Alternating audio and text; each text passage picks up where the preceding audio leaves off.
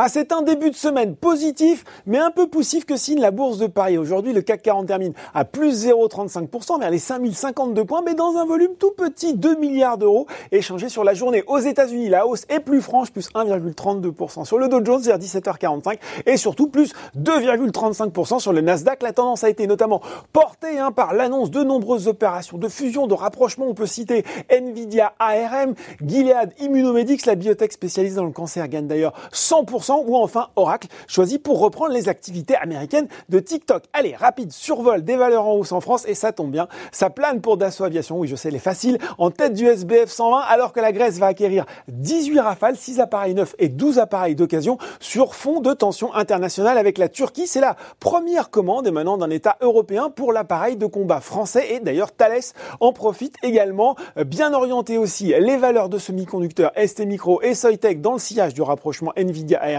et puis euh, Valeo avait lui 1000 turbos grâce notamment à Bank of America. À l'achat sur le titre, la banque a relevé son objectif de cours de 27 à 35 euros, estimant que la joint venture entre le français et Siemens pourrait devenir, je cite, un créateur de valeur clé pour le titre dans les années à venir. À noter enfin sur le SRD la progression de 14,5% de Valneva. La biotech a signé un accord avec le Royaume-Uni pour la fourniture de son vaccin contre le Covid-19 encore en développement. D'ailleurs, le, le directeur général Franck Grimaud sera notre invité dans le journal des biotech de mercredi. On passe maintenant aux baisses avec AK Technologies hein, qui reste sous pression après l'annonce de sa sortie prochaine du SBF 120. C'est rouge aussi pour Euronext. Alors la société de bourse qui confirme ce matin avoir soumis une offre en vue d'acquérir Borsa Italiana, la bourse italienne. Rien n'est encore fait, loin de là, hein, puisque pour le moment, c'est le groupe suisse Six qui aurait déposé la meilleure offre. Les pétrolières et parapétrolières comme Valorec et Total sont également à la peine alors que le baril de Brent évolue toujours sous les 40 dollars. À noter enfin sur le CAC 40 le repli d'Essilor Luxotica